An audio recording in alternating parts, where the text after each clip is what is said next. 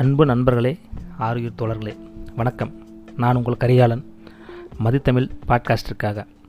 இன்றைக்கி நம்ம பார்க்க போகிறது திருக்குறள் அதிகாரம் ஐந்து இல்வாழ்க்கை. அதிலிருந்து குரல் எண் நாற்பத்தி ஒன்றிலிருந்து குறள் எண் நாற்பத்தி ஐந்து வரை பார்க்க போகிறோம் குறள் எண் நாற்பத்தி ஒன்று. இல்வாழ்வான் என்பான் இயல்புடைய மூவர்க்கும் நல்லாற்றின் நின்ற துணை. இதற்கான விளக்கம் என்னென்னு பார்த்தீங்கன்னா சிறந்த இல்லறத்தான் அப்படிங்கிறவன் யாருன்னு பார்த்தா இயல்பாக தம்மை நாடு நிற்கும் பெற்றோர் மனைவி மக்கள் ஆகிய மூவரையும் நெறி தவறாமல் காத்து நிற்கும் துணைவனாவான். அவனே சிறந்த இல்வாழ்வான். அதாவது இல்வாழ்வான் என்பான் இயல்புடைய மூவர்க்கும் நல்லாற்றின் நின்ற துணை. அடுத்தது குரல் எண் நாற்பத்தி ரெண்டு.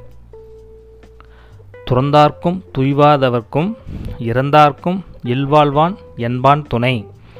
இதற்கான விளக்கம் பார்த்தா துறவிகளுக்கும் பட்டினி கிடப்போருக்கும் ஓர் ஆதரவுமின்றி இறந்து பட்டவர்களுக்கும் இல்லறத்தானே கதியானவன் அப்படிங்கிறது தான் பொருள் வந்து. துறந்தார்க்கும் துவாதவர்க்கும் இறந்தார்க்கும் இல்வாழ்வான் என்பான் துணை. அடுத்தது நாம் பார்க்க போகிறது குரல் எண் நாற்பத்தி மூன்று. தென்புலத்தார் தெய்வம் விருந்தொக்கால் தான் நின்றாங்கு ஐம்புலத்தாறு ஓம்பல் தலை.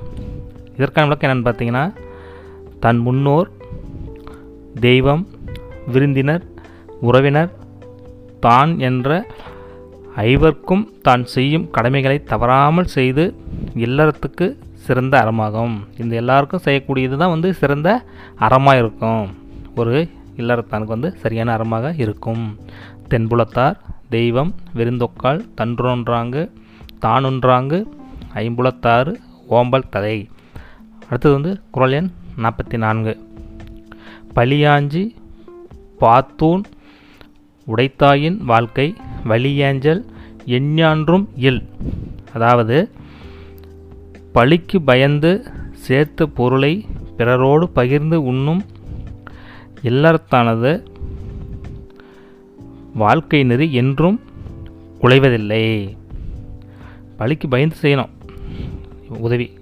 அவன் தான் சிறந்த இல்லறத்தான் அடுத்ததாக வந்து குரல் எண் நாற்பத்தி ஐந்து. அன்பும் அறனும் உடைத்தாயின் இல்வாழ்க்கை பண்பும் பயனும் அது. இதற்கு விளக்கம் என்னென்னு பார்த்தீங்கன்னா இல்லற வாழ்க்கையின் பண்பு அன்பாகும். அதன் பயன் நல்லறம் செய்தலாகும். அதாவது அன்பும் அறனும் உடைத்தாயின் இல்வாழ்க்கை பண்பும் பயனும் அது. நன்றி.